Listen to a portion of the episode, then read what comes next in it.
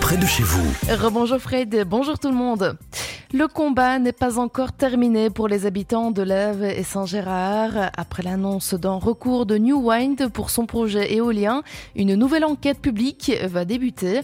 Cette fois, elle concerne un complément d'études d'incidence.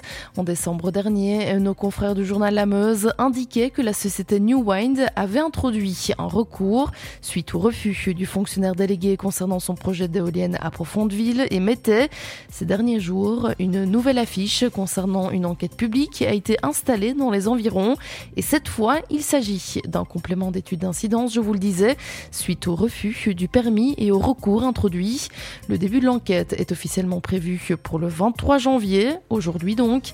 Les personnes souhaitant une nouvelle fois faire part de leurs remarques peuvent les envoyer aux administrations communales de Profondeville, Mété, Enhé, Fleuref et Fosse-la-Ville jusqu'au 23 février, date de clôture de l'enquête. Et puis, une tentative de vol a été déjouée au sein d'un magasin Aldi à Libramont. Samedi, en début de soirée, trois individus d'origine géorgienne ont tenté de voler des caisses de champagne, mais ils ont été surpris par une cliente du magasin. Elle a prévenu les membres du personnel que les voleurs étaient en train de partir sans payer la marchandise et elle les a ensuite pourchassés. Les voleurs ont alors abandonné la marchandise volée et ont pris la fuite. Le préjudice a été estimé à près de 700 euros. Finalement, grâce aux images de surveillance, la police a réussi à les rattraper. Les trois hommes ont été privés de liberté et ont été entendus dimanche matin.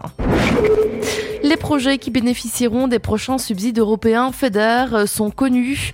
On y retrouve le chemin de l'odeur qui reliera Serfontaine à Charleroi, ainsi que le pôle de la gare de Chimay. Les fonds FEDER sont des subsides européens soutenant les revitalisations urbaines, l'innovation et la recherche ou encore les stratégies numériques. Et selon les informations de plusieurs sources très fiables relevées par nos confrères du journal La Meuse, les résultats sont connus, même si tout doit encore être validé une dernière fois par le gouvernement wallon. Ils ont été présentés la semaine dernière au comité de développement stratégique qui regroupe l'ensemble des forces vives de la région. Ainsi, le chemin de l'odeur destiné à relier Serfontaine à Charleroi en suivant tout le trajet de l'odeur aurait été retenu. Le sentier traversera les entités de Walcourt, Froid-Chapelle, Serfontaine, Ansureur, Charleroi et Montigny-le-Tilleul. Un montant d'un peu plus d'un million d'euros est évoqué.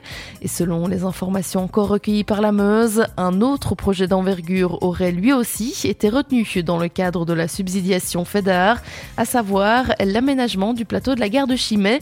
La volonté serait d'y développer un pôle avec une halle couverte pour promouvoir les produits locaux, l'aménagement d'espaces extérieurs, mais aussi la création d'un skatepark, de gradins et d'une zone de mobilité. Un parc serait également aménagé sur ce site d'1,4 hectare. Il semblerait qu'une somme d'1,5 million d'euros soit débloquée, mais ça reste là aussi encore à confirmer. Et enfin, l'entreprise Thomas et Piron va lancer son nouveau concept de formation unique en province de Luxembourg, la TP Academy. En collaboration avec l'IFA PME, ces formations se veulent complètes et aboutiront à un possible CDI. L'objectif est de proposer un programme de 10 mois pour apprendre la maçonnerie en alternance avec pour but de former 14 candidats. Le recrutement de ces candidats débutera d'ailleurs demain, le 24 janvier, et couvrira la Wallonie entière. Cette formation proposera d'abord une première période théorique et pratique en centre IFA PME, puis les candidats iront approfondir leurs techniques et leurs connaissances directement sur le terrain sous la direction de chefs d'équipe confirmés. Ils poursuivront ensuite leur apprentissage au sein des équipes Thomas et Piron pour la construction de maisons unifamiliales. L'entreprise lance cette initiative pour répondre à la pénurie de talents que connaît le secteur de la construction depuis maintenant plus de dix ans.